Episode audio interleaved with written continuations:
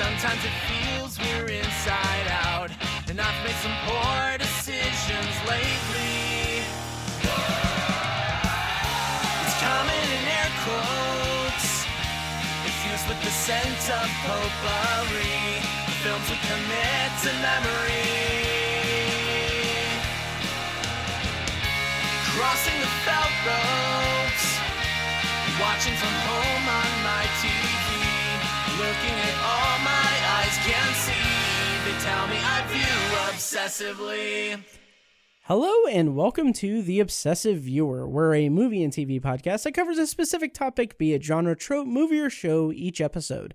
You can find more of our work at obsessiveviewer.com and more podcasts presented by Obsessive Viewer at obsessiveviewer.com slash podcasts. And for our uh, for a full-length version of our theme song, check out As Good As It Gets. Uh, their song is a little mad sometimes, the theme from the Obsessive Viewer podcast.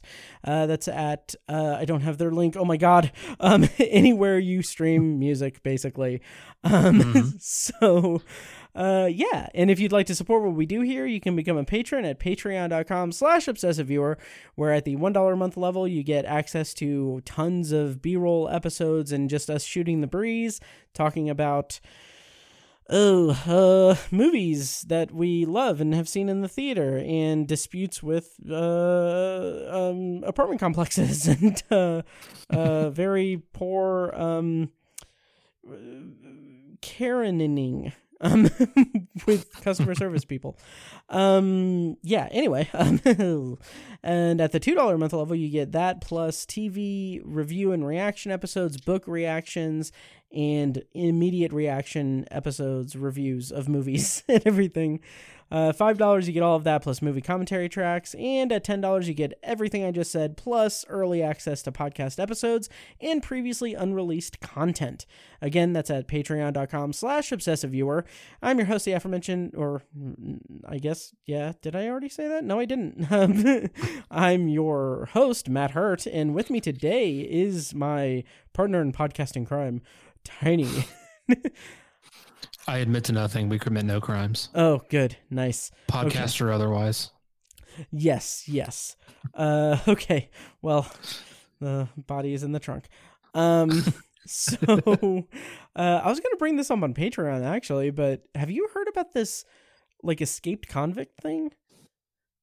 Um, No, I saw you shared the story on the social medias, but I didn't uh, have a chance to read it yet. Yeah. It's kind of wild. And like one of the first, actually, your dad commented this, but one of the first comments I saw about it was like, "Well, it looks like Netflix has their new their next documentary lined up."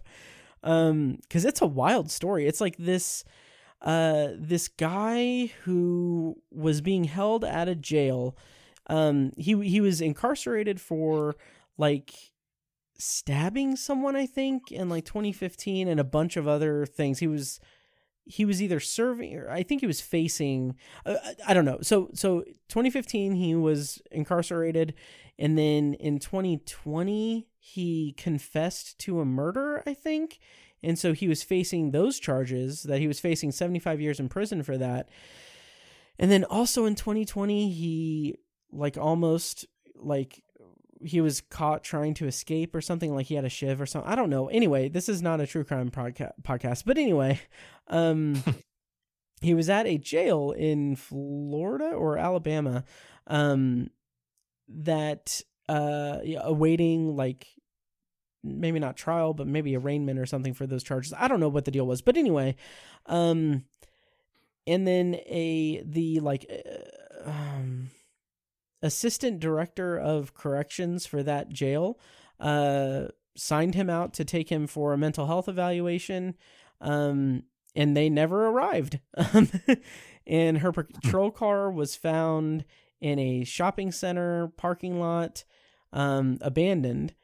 And there's a manhunt for them now. And the thing is that like as more information comes out it is more and more clear that she assisted him. And like this was like she she helped him escape um yeah. it's wild man like she like she had put in her retirement paperwork she had just sold her house like a couple of weeks before this um her house was valued at like two hundred and five thousand dollars, and she sold it for ninety five thousand. Oh Uh, shit. Yeah.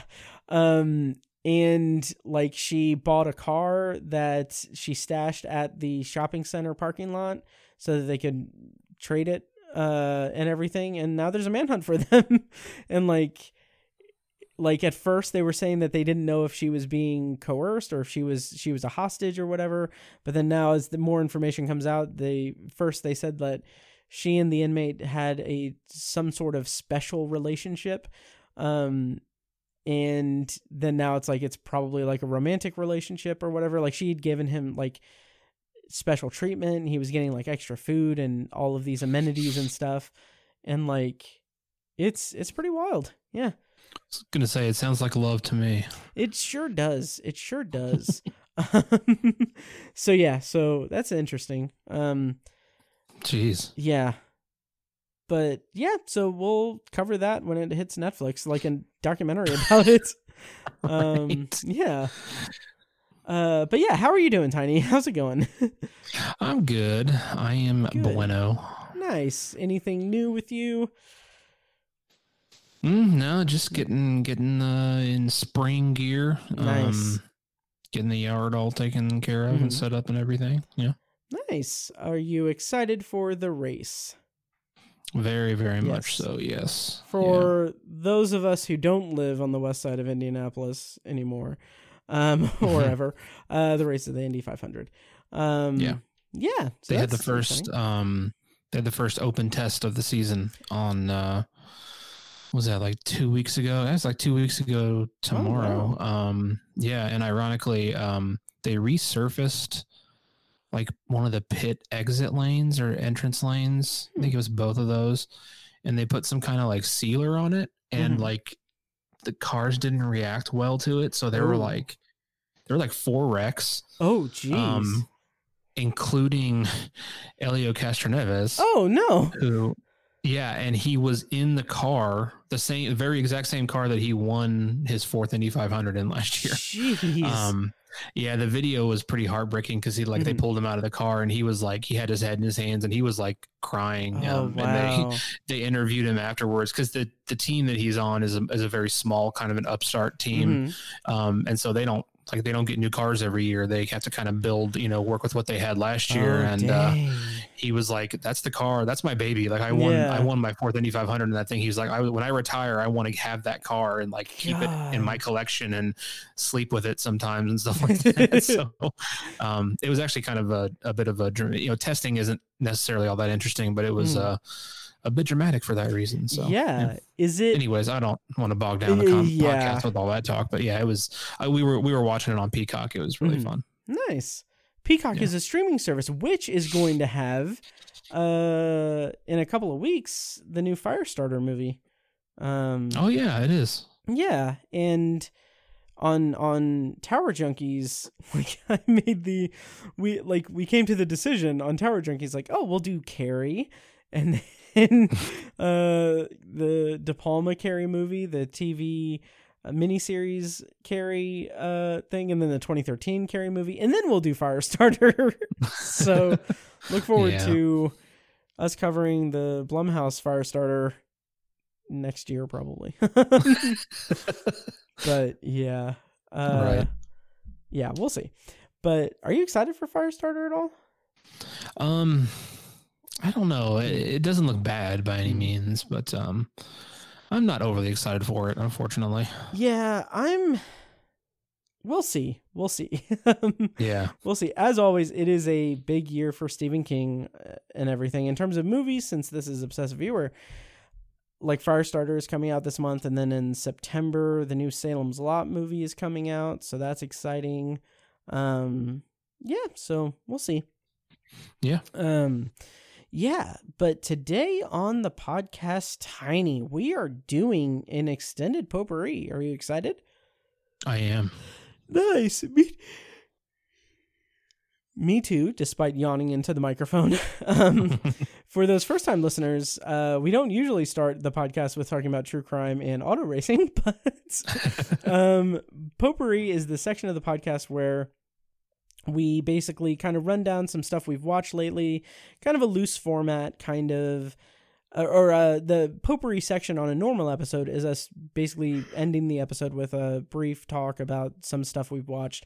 So, extended potpourri, occasionally we do full length episodes where we just do potpourri, where we go back and forth talking about um, talking about movies or TV shows that we've watched recently and everything. Um, so it's a good way to kind of clear the cache of titles that we've watched lately in between recording um, episodes of the podcast. So um, we both have like uh, like four four titles each, I think, uh, that Mhm. we are going to be talking about separately and together, but. Um, but um tiny i kind of have a big um a big title to talk about first. Do you mind if i run point and talk about the first one on my list and then we can go to you? Go for it, man. nice. Okay thank god. Okay. Um so uh two nights ago monday i had the pleasure of going to a press screening of doctor strange in the multiverse of madness. Um Oh so- shit, I didn't know that. yeah.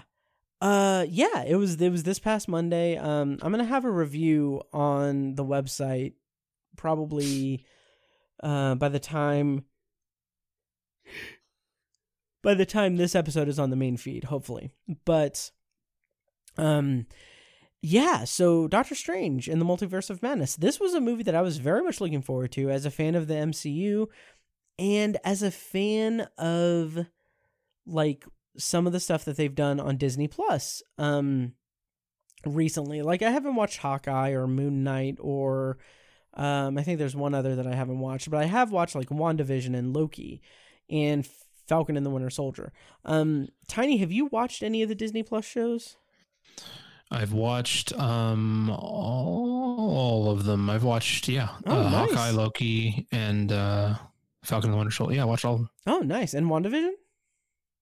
And WandaVision. Yeah, Nice. Uh how would you just off the cuff, how would you rank them? Like what's your favorite and mm, I'd say probably WandaVision's my favorite. nice. Um, with Hawkeye in a close second. Um, nice. I feel like uh ah, Loki was really good too, but I feel like Yeah. um the one that not that it was bad, but the Falcon and the Winter Soldier was a little I don't know if I want to say uninspired or especially considering I don't know the weight of Captain America and Yeah. uh, what that entails. You know, passing the mantle on to a new person. Um, I thought that was pretty. That should have had a little bit more substance to it. I think. Yeah. Um, but yeah, they, they, it wasn't bad by any stretch, and, and I think all of them have been pretty, pretty fun and pretty satisfying. Nice. I I agree. Like I said, I haven't watched Hawkeye. Oh, What If is the other one. Oh, I haven't watched that. Um, I have not watched yeah. that. Me neither. Um, and Moon, Moon. Knight- Oh my god, I am so freaking sorry. Moon Knight is the other one that I haven't watched. It just finished it up. Finished up this uh, this week. Actually, tonight was the season finale. But Loki and WandaVision were two shows that I was very much into on that. I actually did Patreon recordings for each episode of those shows, as well as Falcon and the Winter Soldier. Um, and I'm gonna do that for Hawkeye and Moon Knight uh, at some point. But um, Loki and WandaVision were two that I was very um, interested in because WandaVision was super weird, played with a lot of like serious themes like um Wanda's grief and like everything in the aftermath of Endgame. And Loki was amazing to me because it felt like it blew the doors wide open for the MCU going forward because it has that kind of time travel, like alternate universe, multiverse kind of thing that was a guiding force throughout the entire run of that show. And even kind of like the end of Loki was what I felt was like a big um harbinger for what's to come in the MCU. And I was very excited about that. And so having said that, like going into Doctor Strange and the Multiverse of Madness, I was extremely excited because it's in the title, Multiverse of Madness. like this this movie, like I felt like, oh, this is gonna be like the movie that really, really sets the sets the stage for the MCU going forward because we had uh Endgame just completely end the Infinity Saga. And so now we have what I'm thinking is like the multiverse saga, which is Mhm. insane to me and it sounds just so interesting and cool. Um and that reminds me, did you watch Eternals, the movie? Did we Did you go to the We saw that in the theater. We yeah, did, to yeah. the yeah. Yeah, I don't remember much of anything about it. Like I just don't like it doesn't really rank with me. I I don't think we really talked about it on the podcast either. I don't think so either. Yeah. Yeah. Um but yeah, it just kind of I don't know. So like that I that's neither here nor there. So Multiverse of Madness. First of all, I will say I really really enjoyed the movie. I thought it was a lot of fun and it did some really interesting things. And what's what's chief among them in terms of what's interesting and I'm I'm curious what you'll think about this, Tiny, because I know how you feel about this particular filmmaker, but Sam Raimi directed Multiverse of Madness. And Oh. like after after Spider-Man No Way Home, which you know brought back some characters from the Sam Raimi Spider-Man movies, um after that like I went and I rewatched Sam Raimi's Spider-Man trilogy and like I just found like I I love those first two movies. In particular Spider-Man 2 I think is just amazing. Like I think that that is an incredible movie. Um, Spider-Man 3 obviously has a multitude of problems and in my opinion is not good. um, but having those movies fresh in my mind and then going into Sam Raimi directing Doctor Strange and the Multiverse of Madness, I just I like I had this overwhelming feeling that I was like I I really missed Sam Raimi doing a comic book action movie, like a comic book blockbuster movie. Like there's a certain like style that he has with like like one of the first big set pieces is this um the sequence where Doctor Strange is battling something in New York.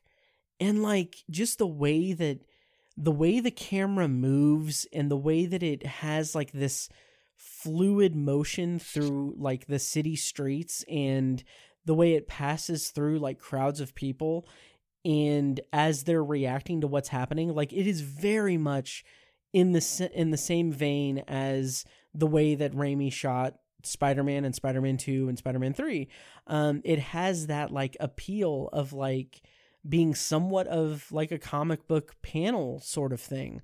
Like the the shots of of bystanders just seeing it in like a close up of their faces and like screaming or or shocked and everything. Like experiencing that for the first time in like in a in a well done movie since 2004 um or in any movie like that Sam Raimi did for comic book movies in 2007 I think is Spider-Man 3 like experiencing that in 2022 was just really interesting and it just made me feel like not necessarily nostalgic but it just made me feel like I want more of this. Like I just want more of this feeling.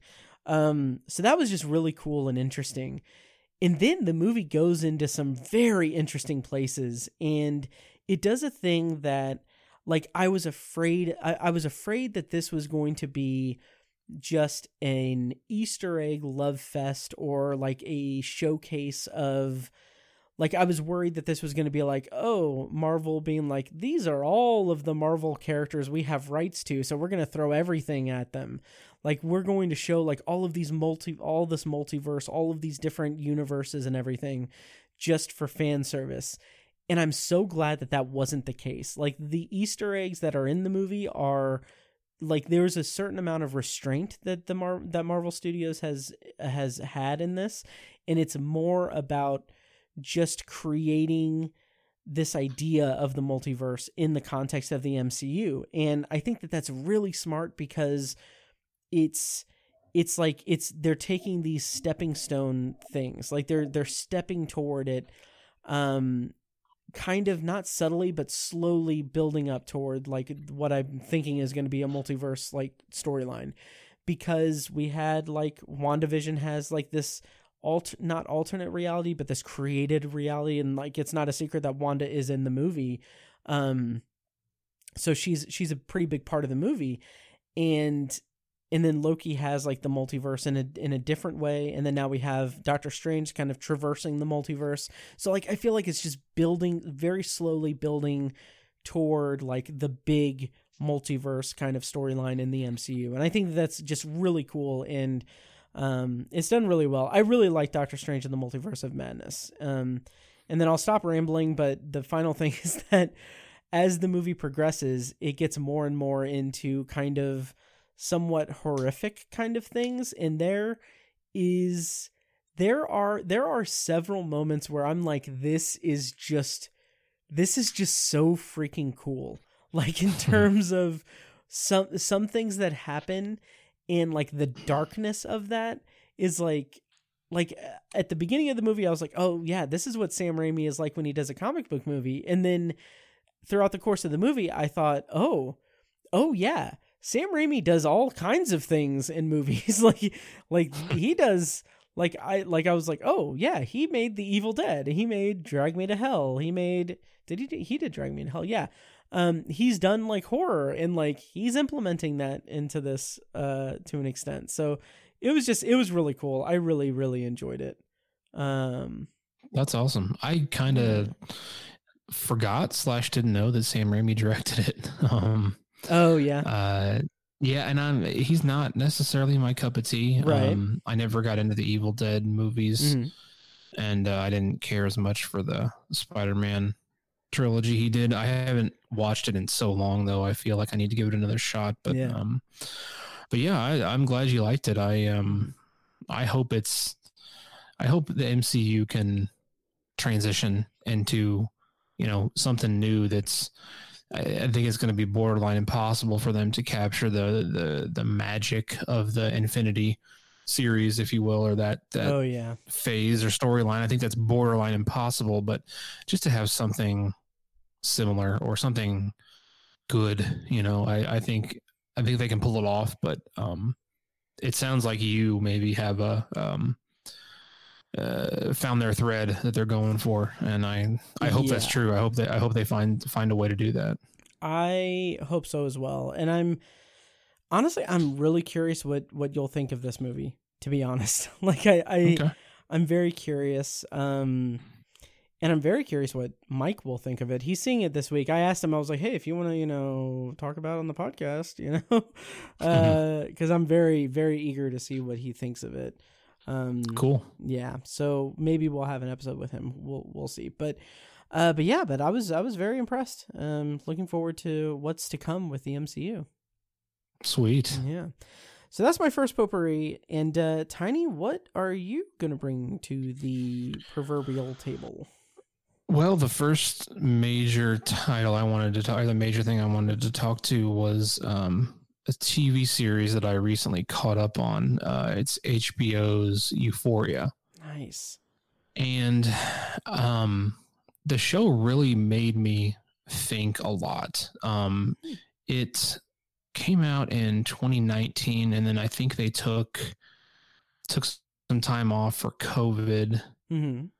Um and then so the second season i think just finished um let me i think it just finished in the last month or so maybe. Um yeah. hang on i'm trying to look at Mhm. imdb. Not used to looking at imdb on a desktop. Oh yeah. Well i know that they also had like a they had a first season and then they had like a covid not maybe not covid special but like they had a special episode that was like two characters talking um that they shot during covid i think um Oh, okay. yeah I'm not sure if I knew about that, but oh yeah um, it's um it's zendaya and someone else talking in a diner did you see that Okay. yeah uh, I think so. Hmm. They probably put it in the second season. yeah Okay, I'm, that sounds familiar. Yeah. Um, but have you have you watched any of the show, Matt? I I haven't, and uh, and Okay. yeah, the the final episode of season two was February twenty seventh of this year. Um, I haven't, I but it, it was yeah, but it, it's very high on my list. Um, okay. yeah, I kind of um I don't want to say avoided it, but I didn't it didn't pique my interest um because uh, at at its base it is a teen drama. okay, So I was like, you know, I'm I don't know how I'm going to relate to that, you know, uh, uh, Gen, Gen Z teenagers Mhm. um i don't know if i can really relate to that and it but i had heard good things about it and i, I feel like it's um it's been embraced by that generation and they Mhm. tout it loudly so i was like yeah i'm not sure if that's really going to be for me but um i heard other people start saying how good it good it was and um I just decided to go ahead and give it a shot, give it a try and see what it was like. And um, Mhm. I'm very blown away by it nice. to call it a teen drama is a huge understatement. It is so much more than that. hmm Um, it it uh, it manages to make a statement and and um, examine modern social issues um, without preaching in the slightest. Um, oh, nice. It it weaves these messages into the story entirely organically, and Mhm. that's really hard to do. Um, but they pulled it off incredibly well on the show, and you know, I, I it has me thinking a lot about um, kind of generation gaps and how um, how generations relate relate to each other, and um, I I have always been resistant to the idea of older generations always being like, "Oh, kids these days, you know, when I was Yeah. a kid, we didn't do this shit," and uh, the you know. When we were when we were coming of age, it was all these damn millennials are so horrible and uh, Yeah. entitled and all this shit. They're not having kids and they're just giving us so much shit. And I was always like, you know what? I think that's bullshit. And I, I feel like every every older generation falls into that trope. And uh, it's that's what leads me to believe it's not it has nothing to do with the actual characteristics of the generations. It has to do with you're just getting older and you're getting more curmudgeonly or crotchety or whatever Yeah. whatever phrase you want to use. Um, but um, the the reason why the show really made me examine that or kind of reinforced that for me is that um, going into the show, I was worried about being able to find any kind of connection to it or you know being um, Mhm. Feeling like, feeling like an outsider, um, feeling old, really. Right. Um, but it, it really made me think I related I related to it not because I've had similar experiences, because so many of these kids in the show just have kind of horrible lives or they go through horrible things. Mhm. Um, really intense trauma um, that I've never experienced. Um, but what I've found so fascinating is I think back to how I was and all my friends and peers were in high school. And Mhm. I, I think back to if we had all had phones in our pockets and social media 24 7, 365, and the same political divide that we have now, all of the Yeah. um, uh, cultural aspects and changes that are different between when we between when we were teenagers and what teenagers go through now. Mhm. Um, I, I, I tried to examine it and, and and think of it through that filter. And you know, I think if if we had had all these things when we were teenagers, we might Mhm. be just as fucked up and doing just as crazy shit doing in this show Yeah. um because Zen- Zendaya's character she's the main character and she's um she is a uh bad drug addict. I mean she's um ha- has a very serious drug addiction. Mhm. um and there's other um uh, some of their other characters like they've they've lost parents. Um they're kind of raising themselves. Their parents are just frankly terrible people and aren't raising them uh really. Um and and, and again i Mhm. just i i you know that that's that's hard enough and dramatic enough to grow up that way but then you factor in all these other just the general um the general culture of being a teenager it, it's Mhm. that makes it hard and then you throw in social media you throw in um uh, you know uh, p- political ideas and and political divides and all those things and just cultural changes and Yeah. I, the I understand why these kids act the way they do. I'll put it that way. And and I I was so shocked that I've I reacted that way because I was so prepared to just be like, man, I can't relate to this. I'm not. I'm Right. not saying I was gonna.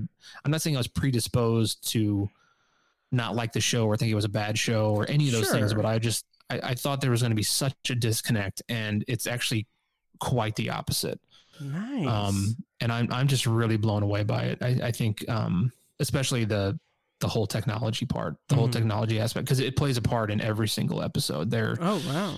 con- constantly. I mean, it's again, it's not heavy handed. It's like um, these kids are just constantly texting, and they're constantly looking at um social media, which we all do, you Yeah. know. Um, but again, we didn't uh, when we were 14, we didn't have that. And right. yeah it just uh, it, it's really made me i really um enjoyed and consumed the show through that filter and it's it's made it um really incredible uh just to experience it that way but Nice. in in addition to that it is a damn good show Yeah. um the acting and characters are just off the charts good um i my only reference for zendaya um as an actor have been like dune spider-man Oh, yeah. and um the greatest showman oh, she was in that. yeah I've, I've like, not. I haven't seen it, but I I have it. I yeah. I need I need to watch that. it's it's a decent movie i, I Mhm. didn't love it there's some good music but i, I it, it was okay um she's barely in dune Mhm. and so really it's just spider-man her playing mj and spider-man is my really only real reference for zendaya and Yeah. i by no stretch did i think she was a bad actor but i i wasn't I, I never was impressed by her i was never like oh zendaya's great or Mhm. you know I, I was like yeah she's fine Yeah. um you judging from what you've seen her and you didn't see what her full potential was or you didn't see her at her full potential Right. Um, and full potential is a great term for what she does on this show. She is nice fucking great. I, I'm really impressed with her as an actor. She's so damn good in this show. nice Um, and uh, there's also some other great, great, great actors in there. Um, most notably, most notably is Hunter Schafer. okay. Uh, had never had never acted before. oh wow she was um, an active, a trans activist Oh, wow. uh, several years ago when all those damn uh, uh, what are they uh, the the bath the bathroom issues were coming Oh, up yeah. politically. She was an Hmm. activist, and I want to say s- one of the Carolinas is where she's from. She like um, became kind of famous basically for um, uh, going going to the state house and fighting against the state law where Mhm. you know some ridiculous law about you have to use the bathroom at your birth or some shit like that yeah one of those ridiculous things um, that was happening seven or eight years ago, whenever the hell that was. Mm-hmm. Um, and then she became a model, and her um, agent was like, "You should go try out for this show," and she did. And she is, I, I am again just amazed at how good she is because you would have no clue that she's not a professionally trained actor. She is damn good on the show. Um, that's awesome yeah, and they've it's it, it's interesting how I mentioned earlier that they don't they're not heavy-handed and they're not obvious with their uh, messaging or anything like Mhm. that. But um, she is a trans person in real life, and her character is Mhm. trans. hmm But the whole first episode, I had no clue. Oh, wow. um, she's she's pretty feminine, and Mhm. and I think I, I haven't really researched how she identifies or anything. I don't Mhm. know if what her pronouns are and stuff like that. But um, at the end of the last episode, there's a scene where she's just in her underwear, and it's like, oh, that's she's she's trans. I had no clue. I Oh. didn't even know. But it like never comes up in the show. Like no one is ever. It, it- well, it just almost never comes up. Like no Mhm. one's ever like asking her the question. So how did you decide to transition, or like what made you right feel like you were actually a woman or what? I don't. I don't know. Mhm. Those that stuff never happens in the show, and it's like even the adults and the teachers and all like it is hundred percent not an issue that she is a trans person. that's, um, that's really refreshing and interesting Yeah, and it's and again, it's it's organic. It doesn't feel forced. Yeah. It's not it's not political. It's Mhm. just it just is.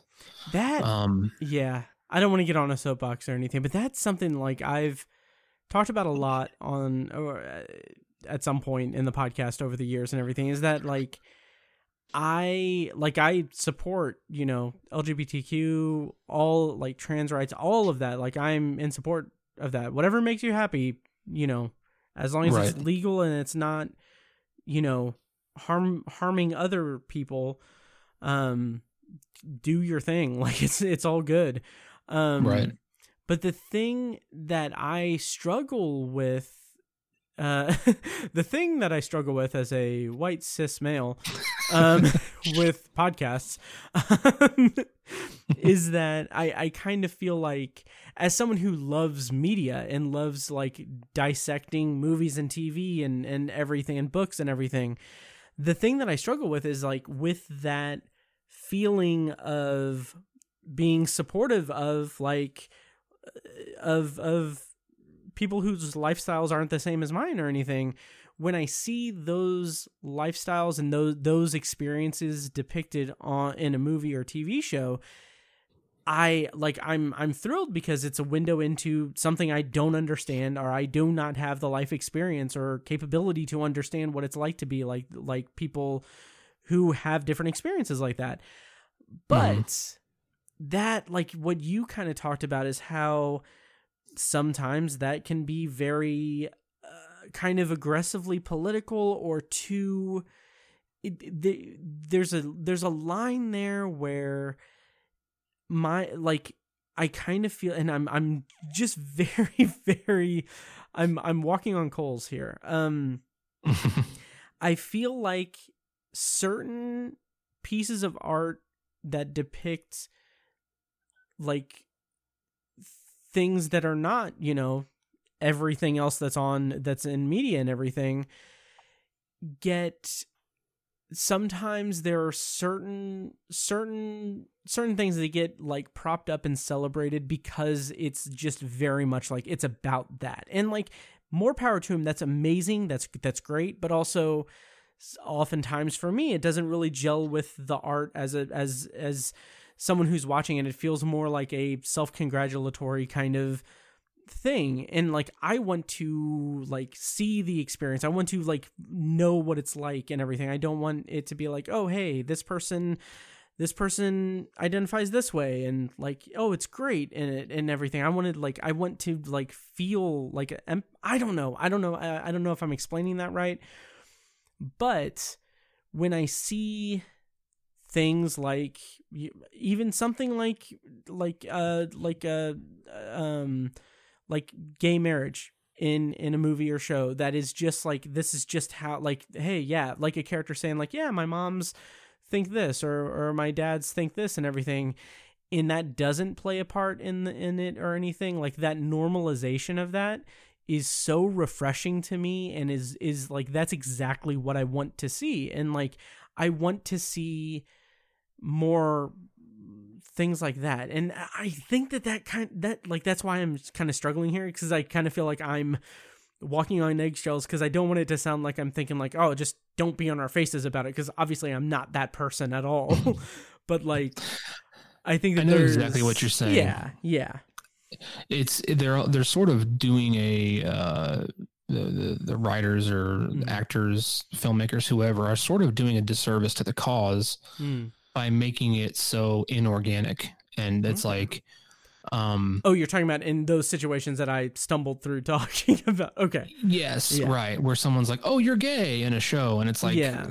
don't people don't do that. Like that's not how Yeah. that happens in conversation anymore. Like maybe 30 years ago, but not anymore. yeah um and, and that's i know exactly what you mean they're they're Mhm. they're um they're making it a it's a bit circus like or uh, Mm-hmm. don't, that maybe that's not the right way to say it but it's sort of like they're putting them on display yeah and saying like look we're being progressive we have a gay character It- or we have a trans character Yes. It that I think that that is what the line is for me is that there is there is there are certain there are certain things I can't really think of anything off the top of my head, but I there are uh, tons of examples of this out there, but there are certain like shows and movies that will come out to kind of capitalize on the political divide of that or the political statement of that and it's it's more like this is the problem that I have is that like I know that like Roger Ebert said that movies are empathy machines.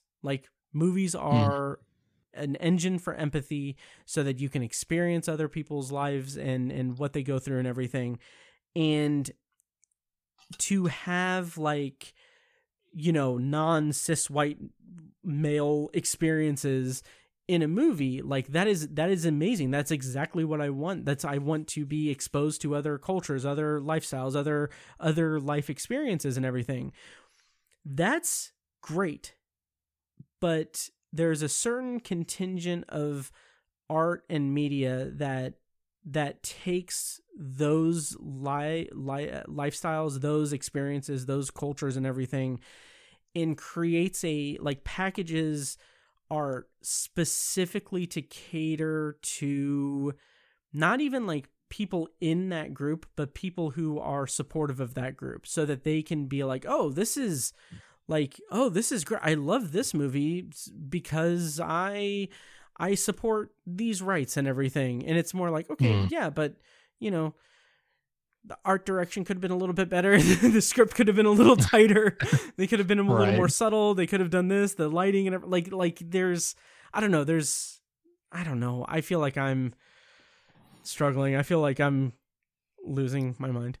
Um No, I, I think I know what you're saying too. It's kind of okay. like they're it's kind of like the filmmakers, the studios, mm-hmm. distributors, whoever are kind of virtue signaling through their art. Yes. Yes. And it's it's it is a form of pandering mm. and it's uh, it's sort of exploitative in a yeah. way and uh, while their intentions are good i think mm. it's it's a form of um, it's it's a I, I don't know if i want to call it disrespectful mm-hmm. because again i don't think it is because again their intentions are good but i think it's um it's it's a little bit um what's the kind of kind of fake and kind of um you can see you can see right through it it's, yeah. it's obvious right? It's not. Yeah. yeah. It's like it's, it's, it's, doing it for for your own mm-hmm. benefit. Mm-hmm. Like you're also benefiting the cause, but yeah, you it's it's a little more selfish. Yeah. You know. Yeah, yeah. It's kind of honestly, I think that I kind of feel like that in, in this to bring it back to Euphoria. Um, Sam Levinson, I think is the guy's name who yeah who created the show. Yeah, he and he's he writes and directs a lot of it too. Yeah. He also did a movie that I saw in the theater that I I don't really have much memory of called Assassination Nation.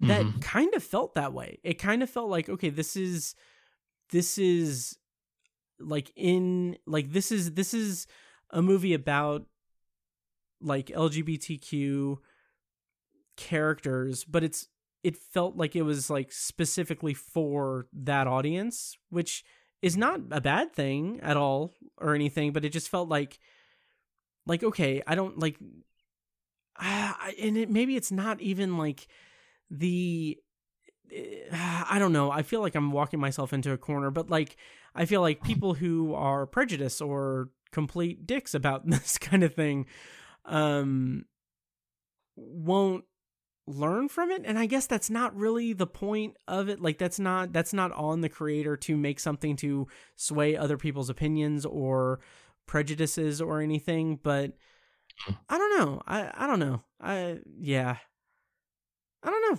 yeah yeah i, I am not familiar with sam levinson but mm-hmm. um mm-hmm. i'm blown away by what he did did with this show i guess nice. it's semi autobiographical i think he oh really he, when he was a teenager he struggled with um, drugs and or alcohol and oh, had oh, wow. a pretty hard pretty hard go of it. I, I haven't looked into that that much. I don't know much about him, but I kind of heard that in passing. But um, hmm. yeah, de- definitely, I, I, think everyone should watch this show because nice. I think I think it's easy uh, on the outside to look at it um, as just a bunch of teenagers doing drugs and fucking each other, but it's so much more than that. Like there, there's a lot of sex in it and a lot of nudity, but mm-hmm. um, it just fe- again it feels organic and it feels right it, it feels it makes sense it makes sense to me um the conflict the internal conflict of all the characters is just so perfect i mean it's it's really incredible um there's also um the uh uh photography of it, like the direct, Mhm. the whoever DP is, is fucking amazing. Um, That's I've I've heard it's incredible in that sense. Yeah. yeah the lighting and everything um and just the, the filters uh they, they also employ um uh voiceovers because uh Mhm. zendaya's character her name is rue she's like the um narrator of the whole show. Mhm. and um she breaks the fourth wall and stuff like that. And it's oh, again it just it feels so right. It doesn't it's not it's not ham-fisted at all. It is so it just it just feels like that's how this story is supposed to be told. Um, the last two episodes of it was a two part episode uh for the finale of the second season um was one of the main characters puts on a play Mhm. and so it sort of weaves the story of the show into the play because the play is about their lives i think the play is actually called our lives maybe Okay. um it's put on by maude maude apatow's character I was gonna ask because I saw her in the credits. Because like, Mhm. I've always thought that she, when she appeared in like her dad's movies and stuff, I always thought like she's gonna be like someone. Like I, I felt like she was going to be breaking out in in a big way. Mhm. Um, as she got older, it is how does she do? she does well and it's it's kind of unfortunate because her character is very much in the background um, okay. but she's supposed to be that way she's one of the most stable characters on the show um, Oh. uh, which is interesting because her sister on the show is one of the wildest ones Mhm. um, but any, anyways she she puts on this play and so again the way that the story weaves in with the play it's sometimes it's hard to tell whether or not you're watching the play or you're watching the episode and the visuals of that are just fucking incredible. And uh, nice. yeah, I, basically I, I can't say enough good things about this show. It's really incredible. The music is also just next Mhm. level good. Um, nice. it's uh, it, def- I think everyone should watch the show. I, again, I was expecting a, a generational or cultural divide, but yeah. it, it has not had that effect on me at all. Um, yeah, Nice. highly recommend it. Really, really good show. That's awesome. That's Euphoria, and that is on HBO Max. Yep. Um, nice. Do you want me to go to my next one? Yes, sir. Okay, so this is interesting because I did not know that this was available to stream on HBO Max. Um, I got it from the library, actually. Yes, that's right, guys. I'm literate. um, um, but uh, it is the 2021 um kind of indie, kind of quarantine uh created uh movie, Language Lessons. Um starring Mark Duplass and Natalie Morales. Natalie Morales also directed the movie and co-wrote it with uh, uh, with Mark Duplass. Um, it is a kind of it all kind of takes place over Zoom. Um, the plot summary it's a it's a drama slash comedy. Uh, plot summary is a Spanish teacher and her student develop an unexpected friendship. So language lessons kind of starts in this it's kind of like that mumblecore kind of thing um with like like the like Mark Duplass and like people that he works with a lot um. Kind of spearheaded. Sorry but okay. So it begins with Mark Duplass. I the story is that his husband has paid for him to have I think it's 90 um Spanish languages Spanish Spanish lessons over Zoom. So Natalie Morales is the Spanish teacher that teaches him over Zoom, and each kind of like the movie is kind of separated into different segments that are like, oh, lesson one, immersion, lesson two, vocabulary, like like different kind of things that are titled on there. But what's interesting about it, and I just found it really, really engaging and very just very smartly written and performed, is that throughout the course of the movie, you feel this bond, this like this just platonic friendship bond form between these two characters as they sort of slowly get into the nitty-gritty of each other's lives. And it is such an interesting like humanistic kind of drama that comes into play because early on in the movie I won't give away what it is but early on in the movie like I was kind of blown away by it because uh because one of the lessons starts with like a reveal of something like really big that happened and from there the movie just kind of goes into this just dramatic like like human connection kind of thing and as the movie goes on like you get this you get this like very naturalistic sense of like reservations that each each of them have. Like it's just these two people that are interacting with each other and on one hand sometimes like the conversation gets a little too deep or the conversation gets a little bit uh, strays a little bit away from the teacher student kind of relationship.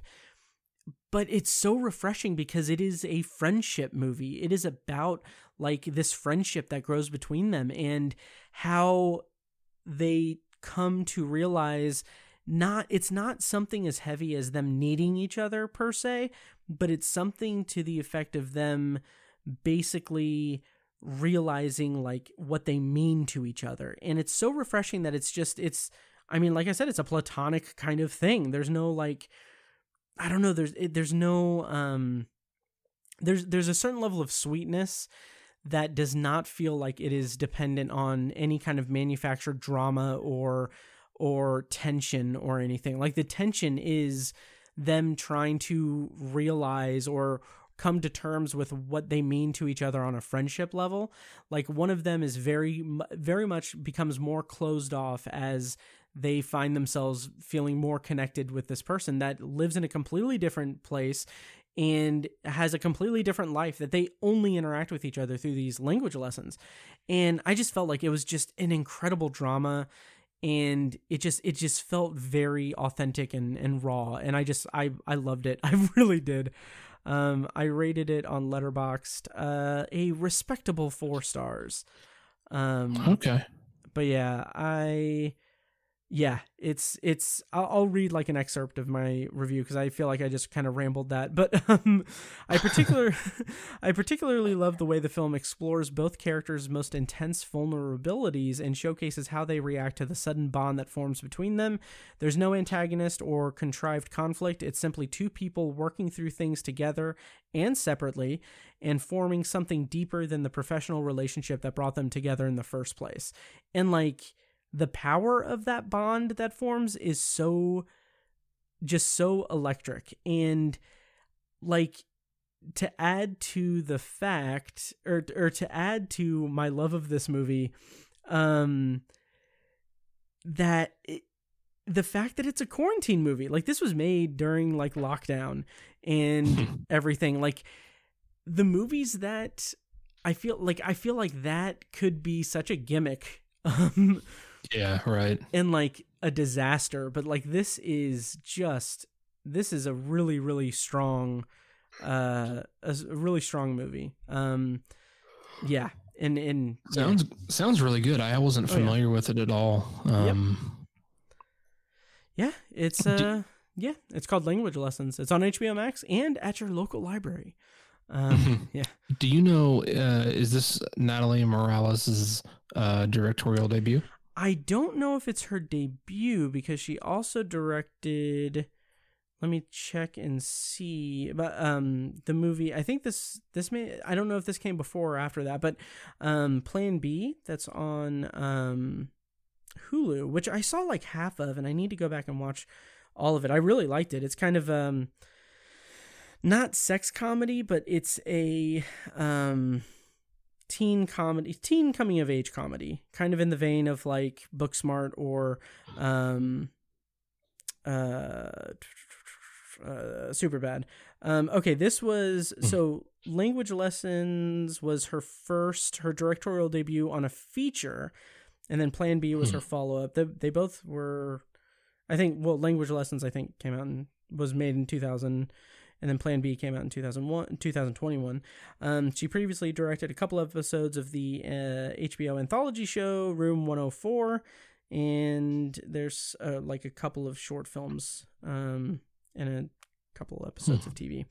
So yeah, okay. but I'm I'm looking forward to more of her work. I like I I already enjoyed her in uh like Parks and Rec and some TV stuff that I'd seen her in, and this just makes me very excited for her career going forward because I think that she uh she's got some talent behind Yeah. behind the camera as well as in front of. Awesome. Yeah. Sounds really good. Yeah, I recommend it. Um so Tiny, what do you want to bring up next? Do you want to kind of start to kind of wind down a little bit? Um, yeah, I was gonna say the, the the main thing I wanted to talk about was Euphoria. So the Mhm. um my other entries I'll be pretty brief on. Okay. Um, but my, the next one I was interesting to bring up uh, because I'm not super thrilled with it is uh, also an HBO Max series called The Gilded Age that came out. Yeah, I know nothing about this. Yeah, it is the latest series from uh, Julian Fellowes, who is famous for Downton Abbey on PBS. Oh. Yeah. Um. So, eh, you know, Downton Abbey, which I thought was a fantastic show, Mhm. um, had these incredible themes of kind of the the the the dying um uh the dying ideas of uh you know lordship and uh, monarchy and things like that at the beginning of the 20th century and the whole uh class dynamics um that go back for you know millennia in England Mhm. um and and and that stuff was so so well crafted on that show Mhm. and the gilded age tries to go for the same sort of thematic thing i guess um it's Mhm. it's set in new york city in the 1880s um okay. yeah and it, it it has this dynamic of um you know the, the united states is famous for not having a- an aristocracy you know not not having a um royal class right? That's not not something we've ever had. This is a we, we live in a meritocracy you know you make your own way kind of thing. Um but for a long time the united states you know that that was true but um the the sort of high class families wouldn't really accept you into society uh if you were you know new money. If you think about you know Mhm. uh uh like titanic you know the the the astors and the the um other families the air, kind of aristocratic class that were on the titanic sort of looked Yeah. down on uh, uh what was her name molly uh kathy bates' character um the unsinkable Molly Brown. molly brown there you go Yeah. um so yeah that it's it's sort of that dynamic of you know like the the astor family is actually in this show Okay. and um there's a new a new family a railroad tycoon family um uh that moves into uh, upper i don't even know what i don't know my boroughs or my Mhm. geography of New York very well, but in 1880s, it's the it's the street in the neighborhood where all of those families live who are part of society Okay. and this new the Russell family. They're some kind of railroad tycoon. They they uh, move in across the street and they're richer than everyone else, um, but they're not accepted into society because they're Hmm. They're new money or they're, they're like the new family, and it's it's about that dynamic. Um, it's not uninteresting. There's some good acting. There's some good characters. Um, good cast, but uh, I, I feel like the underlying tension is just not there. Um, okay. D- Down Abbey had, you know, they had World War One hmm and and all of these, uh, you know, the the Russian Revolution and all all of this political upheaval that changed the Mhm. world for decade for a century essentially, um, and and and and those social underpinnings and those class ideas um, were shooken up, and and that was a big deal in England for a long time, and hmm you know, I we it's a little hard for us to understand here in the U.S., but it it just doesn't. What these characters are going through just does not feel anywhere near as uh, significant as as what happened in that show. It just feels because it's essentially like Elon Musk moving next door to uh, Jeff Bezos, and Jeff Bezos Oh. treats him like shit. Like I don't give it. Like this dude's a billionaire. I don't, you know, uh, it's I, I couldn't. I just couldn't get on board with it. Mhm. Um, it's again, it's not a bad show by any stretch. Um, there's there's a lot of good things about it, but I think that I was so fascinated with Downton Abbey. Um, yeah. uh, but I this I, I was not fascinated with, and, and I think it's, um, you know, Down Abbey was a fictional family. The Granthams Mhm. were, to my knowledge, anyways, they were they were fictional. Um, and uh, so, so were the two the kind of the two main families in this are also fictional. Uh, Okay. uh, I don't know, you know, they're not the As the Astor family is in the show, and there's some other famous family names in the show, but they're kind of background characters almost. So hmm um i don't that, that's not the issue I'm, I'm not saying it, it lacks um i don't think authenticity is the issue i think it's just it's just not as interesting of a dynamic frankly uh, i mean Interesting. yeah so i mean uh, it did get approved for a second season Yeah, I Um, see that. Did you watch the entirety of the first season? yeah we watched the whole thing Okay. Yeah. Huh. it's yeah it's it's i wish i was more enthusiastic about it because you know and it's it's historical and uh, I, I really Mhm. enjoy history but i yeah.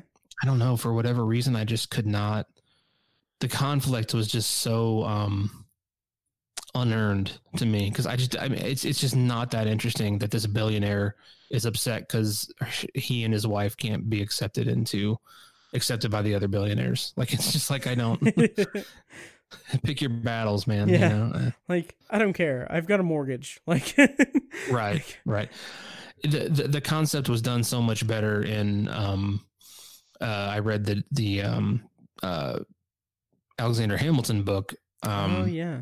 that the hamilton musical is based on.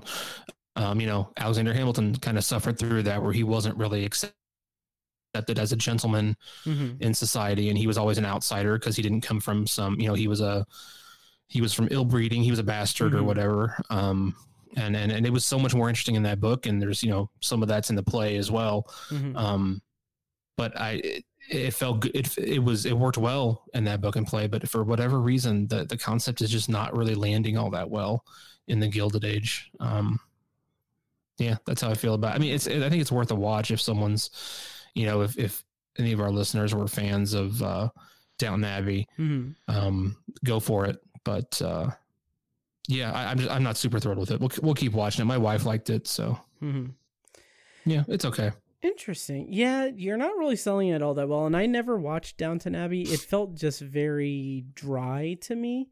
Um, hmm but yeah, I and I will say that to your point about Alexander Hamilton, he was a bastard or orphan son of a whore and a Scotsman who was dropped in the middle of a forgotten spot in the Caribbean by providence, poverty, and squalor. Uh, but how did he grow up to be a hero and a scholar? I had to Google the lyrics to that. I'm so sorry. Anyway, um, yeah my my apologies to the Hamilton estate. But um but yeah, no, uh yeah, it just seemed it, like that whole thing just seems very not my speed really. Um yeah that's fair kind of on a similar note, I haven't seen this and I I don't know if you have or not, but it's gotten like a lot of acclaim, but have you watched the show Succession? No, but I've heard it's good. Okay. Yeah, I've heard incredible things. Um, Yeah. So yeah, I don't know. I'll have to uh look into that. So yeah. Yeah. Um, do you want me to do one more and then you do one more and then we can call it a night if we would do like That rapid works. fire maybe? Okay. Yeah, that works. Because there, I will say, spoiler. There's one that I hope you bring up next because I'm very curious to talk to you about it. Um, but uh, I was going to talk about Memory, the new Liam Neeson movie, but I just posted a review today on ObsessiveViewer.com. You can read it. It's not that the the movie is not that good. Um, it's Hmm. just it's like pardon the pun, but the movie Memory is forgettable. Um, it's just it's Nice. very there's a it's not even like terrible. It's just yeah, it's just lame. Um yeah. but what I will bring up that I don't believe we've talked about on the podcast. I think I did uh yeah, uh, Patreon immediate reaction. I don't actually know if I ever posted that one. But anyway, it is The Unbearable Weight of Massive Talent. Mm. Um, I really I enjoyed this movie more than I think some of my colleagues in the IFJA did. Um, it's Nick Cage and Pedro Pascal. Uh, in this action-packed comedy, Nicholas Clay, Nicolas Cage, Nicolas Cage plays Nick Cage, channeling his iconic characters as he's caught between a superfan and a CIA agent. Um, like I said, it's got Nicolas Cage and Pedro Pascal and Tiffany Haddish. Um, it's also got Neil Patrick Harris and oh my god, why am I blinking on his name? Um, Ike Barinholtz. Um yeah, I I had a lot of fun with this movie. It's very it's it's very much in that vein of like kind of meta comedy, self-referential uh kind of comedy and it's playing up the all the different kind of facades and personas of Nicolas Cage, but it does it with this reverence um toward him in this respect that I, I feel like is a good balancing act for the movie because it is very is very I think one of the points of contention that some some of my friends in the IFJ had was that it's very much it it kind of feels in parts like a cookie cutter like studio comedy. And I get that. Like I I agree with that wholeheartedly. My perspective on that is that I kind of like cookie cutter studio comedies, honestly and having like the meta aspect of Nicolas Cage playing Nicolas Cage, who he's playing himself as someone who is struggling to get parts, and he basically takes this takes this gig to perform at a millionaire or billionaire's uh, birthday party uh, because he's a big fan of Nicolas Cage. So there's a lot. There's a, it's a very fun like buddy comedy thing, and it does have that those like earmarks of like studio comedies that every like every R-rated studio comedy has to have a drug trip scene. That's a big point of contention for me because it's in every freaking one of these things. Um, but I mean, it kind of works pretty well in this one because like it has that scene. Um, but like part of it is they're working on they're they're workshopping how they would make a movie together. It's it's a lot of fun. I don't know. I had fun with it. Um, I won't say much more about it because I saw it a while ago and I don't really remember much about it, but it's it was pretty fun. It was enjoyable. Uh, yeah, the unbearable weight of massive talent. It delivered what I expected it to, and that's the that's the best thing I can say about it. Um, nice. I'm definitely intrigued by it. Um, I I wanted to ask you. I don't know if you remember this. This is a bit of a deep pull. Okay. Probably this was around the time that Bangkok Dangerous was coming out, the Nick Nick Cage movie. Okay. This was like 2008, 2009 ish, something like that. hmm A mutual friend of ours who was in our brother's class, also Mhm. named Matt. Okay. Um, he at the time, I don't know if he still is. At the time, his his he was a huge Nicolas Cage fan. It was his favorite actor, okay. And he had the idea for a movie called Caged, where like Huh. two two super fans of Nick Cage like have this crazy ass idea to like kidnap him and make a movie with him. Huh. And they're they're fucking nuts and they go through with it and they end up kidnapping him, but it turns out that Nick Cage is even crazier than they are and like is super super into the idea of making a movie with him and then they actually do it and like um oh, I, I remember him like I think we were getting drinks somewhere and he was Mhm. telling us about it. I was like, that sounds fucking amazing. I would watch the shit out of that movie. Was I I- there when we? I am almost hundred percent sure you were there because Okay. I think we you Uh, and I were talking about movies Mhm. and and he he bu- brought up Bangkok Dangerous and we were like, what? That movie looks dumb as shit. And he was Yeah. like, dude, Nicolas Cage is the best thing ever. And he went into this diatribe and I was like, that is fucking brilliant. I I want to see that movie. Yeah. I'm trying. Okay, to to uh to protect our sources. What's the last initial of his name? Because I'm thinking. Of, I oh, oh, oh. it, his last name rhymes with a popular chip manufacturer. Yes. I'm right there with you. I was thinking of two completely different mats, um, Okay. a W and an L. Oh, okay. No, not neither of those. No, not those guys. No. Interesting. Okay, yeah, I don't remember that at all. oh man, I will never forget that because I was like, dude, that movie sounds so damn good. I want to see that. that does sound good. There's a little bit of that type of thing in this movie. Yeah. Um, but yeah, wow. As soon as I saw the trailer for Massive Talent, I was like gonna Mhm. message Matt and be like, "Dude, did you like slip your script to somebody?" Because right? wow. yeah, Good job. Good job. Uh, if he was involved with it, good job, Matt. Uh, yeah, kudos to him. Efrito. nice. oh man, that's cool though. I do I do want to see the movie. I think it looks funny. Um, Yeah, I think you'll enjoy it. It's it's pretty fun. Yeah, I bet I will. Yeah. yeah, cool. it was good. Um, okay, do you want to round us out with your final extended potpourri segment, Tiny? Yeah, again, this will be brief. I don't have a ton to Mhm. say about it. Um, just a few thoughts. But I watched The Adam Project on Netflix. I was hoping you were going to say the other thing. Go ahead. Sorry. Oh, okay. it's okay. um, so I the only thing I want to mention about it is that I was shocked how much heart this movie had.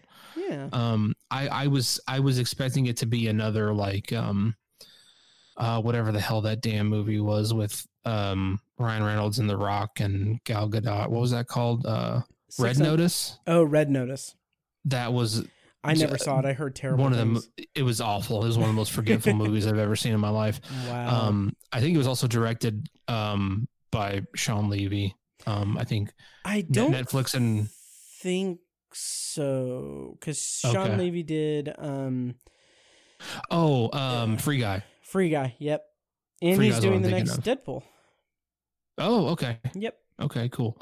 Um, anyways, um, maybe it's Ryan Reynolds has some kind of deal going with Netflix or something like that because he Yeah. did. Uh, he's done a handful of movies. Any, anyways, um, I wasn't expecting hardly anything from the Adam Project, so maybe that's why it kind of surprised me. But um, the word that comes to mind is this movie just had a ton of heart. Um, Mhm. it's it's a pretty thematically, it's a relatively standard uh movie. You know, uh, kind of father son drama and um, you know, uh, sort of arrested development from a, a grown man. Um, Mhm. but it has this this fun time travel aspect to it that that made it um g- gave it kind of some some uniqueness but um ultimately i was just really impressed and touched by the heart of the movie um mostly from the actor uh walker scobell who plays Mhm. the young uh young ryan reynolds um was doing he was channeling ryan reynolds without doing a ridiculous impression um, Right. which is tough to do. Um, and uh, for uh, he's probably 12 years old or something, uh, Mhm. 13 in this movie. Um, really impressive for someone his age. I, I was really impressed with that, and just his back and forth with Ryan Reynolds was so fun. Um, um, the, the movie has plenty of issues. Um, Mm. the villains kind of shoehorned in. Um, Mark Ruffalo's character is sort of tacked on in a way as well. Uh, could have used a little more development. It's it's it's not a perfect movie. It, it's got plenty of issues, but I was just mainly impressed and and impressed with and touched by the the heart of the movie between kind of the two main characters. Um, it was really fun and just I had a great time with it. Nice. I I watched the Adam Project back in March when it came out. I actually wrote a review on the website, obsessiveviewer.com. Um Mhm. and I I I rated it 3 stars. I thought it was fine. Yeah. Yeah, that was Um, fun. Yeah, I, I saw some. Uh, I can't remember. Maybe it was I don't know. A friend of mine, I think, maybe put it in his review that, um, that, uh, I can't remember exactly what it was, but it was something to the effect of like, oh, okay, well, now we have two smartass Ryan Reynolds in, in a movie, um, and like I felt like they handled that very well. But I can see how that can be very overbearing for some people Yeah. who maybe don't maybe don't really connect with his kind of wry, sarcastic wit kind of persona. That's fair. Yeah. Yeah. Real quick, um, speaking of Netflix, are you at all interested? I don't think you've watched it. Are you at all interested in the Bridgerton series? No, I keep hearing about it, and honestly, it, in my head, it, it kind of seems kind of like it, it seems similar to like Downton Abbey, just not my cup of tea, not my kind Yeah. of thing, which could be Right. prejudice of me, but I don't know. Um, have you watched it or? I've watched all of it. Oh, Um, wow. I was gonna bring it up, but I kind of forgot about it. Or it's it, we finished it. We watched the whole fucking second season in a weekend. I'm pretty sure. Oh, wow. uh, were were those people with it. It's it's a Mhm. very binge worthy show. Um, it's just um, yeah, it's. I'm trying to put my finger on it. I think I think why people like it, why I like it, Mm. is I I I, I don't care how it makes me sound. I'm a sucker for a good love love story, Yeah. and um, it's got multiple really good love stories. Just plain and simple. I mean, they're they're Nice. very in- incredibly dramatic. Um, they're not particularly surprising. They're not Okay. original.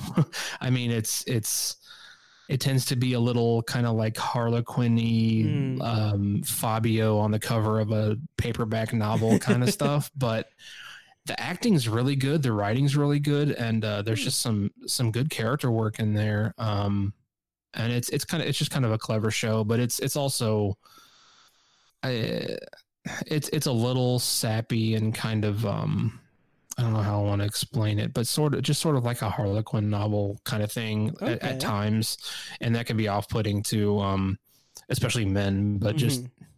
anyone in general. And it's it is a straight up just about it's about um uh royal families, fictitious royal families in England who are trying to get all their kids just basically setting people up to get married. That's that's Oh, the whole okay. show. I mean, that's the whole show, which the premise is fucking stupid. I'm sorry, but it's like I Sure. I should not care. Like I should not Yeah. care because it's just dumb. It's like, oh, this character, she's we're going to she's coming out this season and and Mhm. like it's it's wedding season and we're gonna get all these people together and courtship and it's like this is fucking dumb. it really it really is dumb, but it's also pretty fascinating and just it's just kind of fun. Um okay. It's it's a it's a it's a fun show. Uh, you know, uh, I'm sure almost every criticism of it that's out there is probably pretty valid. Sure. Um, well, I know it's getting a lot of hype. Like people love it. most watched show on Netflix. Yep. Yeah, I mean it's uh, yeah, and and I, I don't know. I'm not sure. I don't I don't know that you would like it. I was just Okay. curious if you had watched any of it, but uh, I I I genuinely enjoy it. I I did not watch. So the first season came out, and Paige was watching it, and she was Mhm. obsessed, and I was like, "Are you really? You're obsessed with this?" And then she was like, "She's like, I think you'd like it," and I was like, uh, "Whatever." And an episode or two, and I was like, "Okay, I want to keep watching this. I'm actually really into this." And okay. here here we are two years later and it's uh i, I genuinely enjoy the show Nice. Maybe. Yeah. Uh, I don't know. Uh, my thing is that I am just bombarded with a lot of stuff that I want to watch and everything. yeah And like I want to I want to do more Patreon recordings and stuff. I finally finished my Foundation season 1 episode reviews on Patreon. nice Um and like that was fine. I enjoyed the show and everything. And then like now I'm thinking like, okay, I need to do Chapelwaite, and then I'm free to do whatever I want, and I want to do the like the Marvel shows next. And I like after now that I finished Foundation, I have wanted to do like maybe maybe I can do like a sci-fi like space show again, like the kind of you know. And then I was like, well, Halo is playing right now. Halo is on Ah. Paramount Plus, which I don't. I'm gonna ask you if you've watched any of it. I know Ben said that it was good. Uh, my friend Evan hates the show. okay Me coming to it, like I haven't watched it or anything, but I love Pablo Schri- Schreiber. Schreiber. Um, and but I also don't care about the Halo lore at all. Like I even Yeah. back when I was playing the games, I was like this felt like such a hollow like uh like um a hollow story that like I don't care about like I'm not like I don't care about it at all. Um so have you watched any of it? i'm very intrigued by it but i have not watched any of it Okay. i don't think we have our paramount subscription anymore so that's Gotcha. that's i'd probably be watching if it weren't for that but Okay. I, I i plan to watch it eventually Mhm. um yeah. Okay. Well, I may be sending you some information um, okay uh, with which you could use to sign in to oh okay Paramount Plus. Um, yeah, sweet if I can dig up my password. But anyway, uh, but yeah, I don't know. Would you- should I do episode reviews on Patreon for that? i mean Would if you? you're looking for something to do, yeah. Would you listen to them? yeah, give them a shot. Okay. Okay, I might do that then. Okay. Okay. Well, um, stay tuned for that on Patreon, patreon.com slash obsessive viewer. Uh, do we want to wrap up this episode, Tiny? Yeah, uh, that's all I got for uh, Okay. potpourri. Awesome. Awesome. Same here. Um, yeah, so you can find more of our stuff at obsessiveviewer.com. Follow us on Letterboxd. We didn't, uh, since we didn't say this at the top, uh, follow us on, follow me on Twitter at obsessiveviewer. Follow Tiny. Where can people find you on online, Tiny? Uh, the best place to find me is Letterboxd at Obsessive Tiny. Yes, and I am at Obsessive Viewer on Letterboxd and on uh, Twitter. And uh, check out the Facebook pages for all of our stuff. Uh, Obsessive Viewer, uh, Facebook.com slash Obsessive Viewer, and uh, Facebook.com slash Tower Junkies Pod, and uh, Anthology is out there. So, anyway, uh, thank you guys so much for listening. We'll be back next time with something. I don't know. But, uh, but thank you, Tiny, and uh, we'll we'll see you guys in the next episode. And now, here's a short clip from our Patreon exclusive RSS feed. To hear the full clip and more exclusive Patreon content, go to patreon.com slash obsessiveviewer and become a patron at the minimum rate of $1 per month. Thank you and enjoy. Dating back to February 2013. So, in the lifespan of obsessiveviewer.com up to this point, I have watched 2001 A Space Odyssey five times, which is pretty low in terms of amount of times. Okay. So I saw it once in 2013, once in 2016, twice in 2018, or three times in 2018. And I haven't watched it since. Wow, I need to. But here's the thing those five times, every single time has been in a movie theater. like, wow. yeah, like in. In uh in 2013 I saw it at the Toby at IMA or Newfields now. Um yeah. and then in 2016 is when we saw it in 70 millimeter at uh, the State Museum IMAX, uh, which I believe was put on by Indy Film Fest. Um, Mm-hmm.